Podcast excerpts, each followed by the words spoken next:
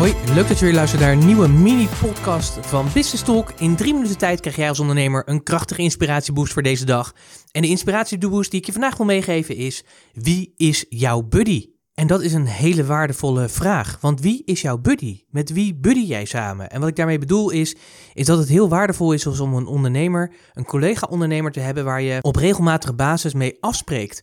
Waar je letterlijk met elkaar afspreekt van oké, ik wil een aantal doelen realiseren, maar ik heb iemand nodig die met mij buddyt, die me accountable houdt, die me verantwoordelijk houdt voor de resultaten die ik daarin wil uh, bereiken, maar die ook als ik ergens tegen aanloop, gewoon eens even mijn situatie kan uitleggen, mijn probleem kan voorleggen, zodat ik daar ook feedback op kan krijgen hoe ik daarmee om moet gaan. Nou, dat is natuurlijk heel erg waardevol om dat te doen.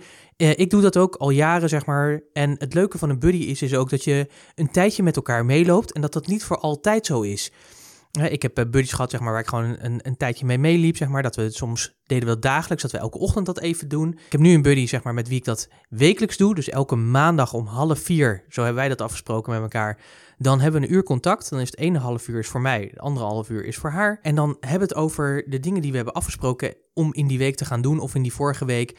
Of uh, nou ja, wat er ook voor nodig is. En het heel erg fijn is, is dat je tussendoor ook even contact kan hebben. Op het moment dat het dus even niet gaat. Of dat je een vraag hebt. Of als je ergens tegen aanloopt. En natuurlijk heel veel ondernemers en ook succesvolle ondernemers die doen dit. Want ondernemen kun je gewoon niet alleen. En het kan best wel ook wel eens eenzaam zijn aan die top van je bedrijf. Want ja, jij bent de eigenaar, mensen kijken naar je, je team verwacht van alles van je. Die kun je niet als gelijke zien. Dat gaat gewoon helaas niet. Hoe, hoe goed je ook met ze samen kan zijn. Maar het betekent dat het fijn is als jij een collega hebt die in diezelfde situatie zit en die ook begrijpt zeg maar, wat het is om een eigen bedrijf te hebben. En dat je elkaar dus ook verder kan helpen.